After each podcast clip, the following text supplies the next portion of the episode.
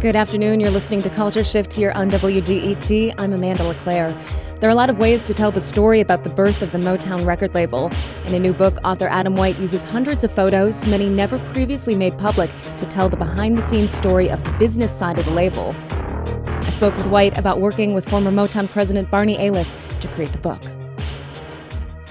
The story that hasn't been told, and the one I was keen to tell, was what I call the one about the backroom believers.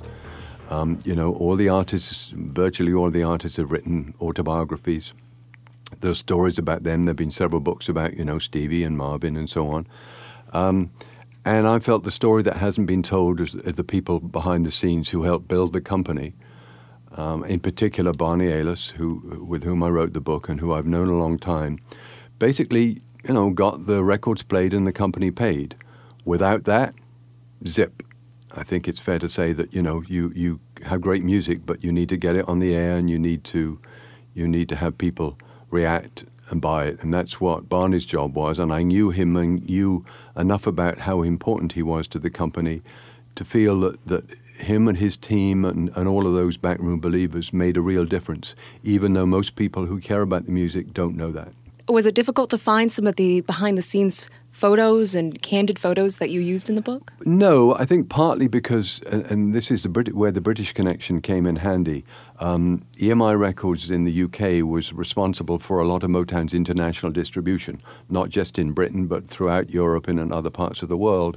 And they had they have a proper archive. So uh, when time came to put this together with Barney, I knew where I could find these photos. The EMI archive in, in Hayes had the most stupendous shots. A lot of the shots in the book came from, from the archive, in particular from the time that the Motown tour came to the UK in 1965, and then all of the artists subsequently who came over.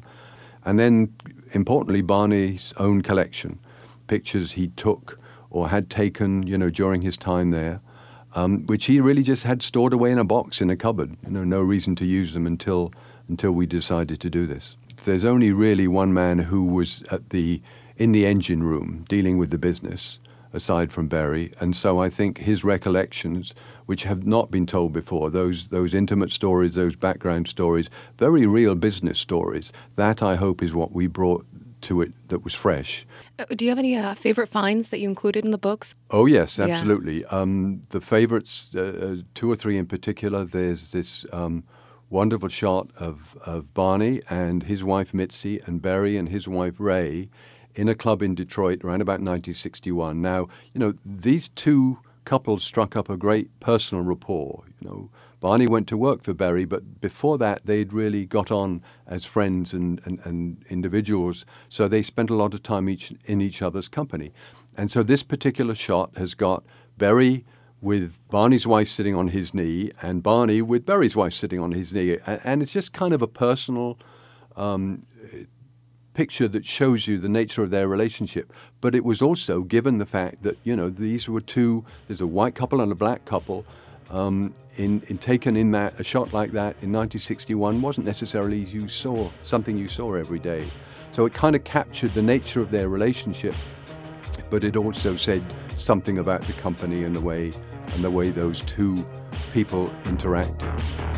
That's Adam White, the author of Motown: The Sound of Young America. You're listening to Culture Shift.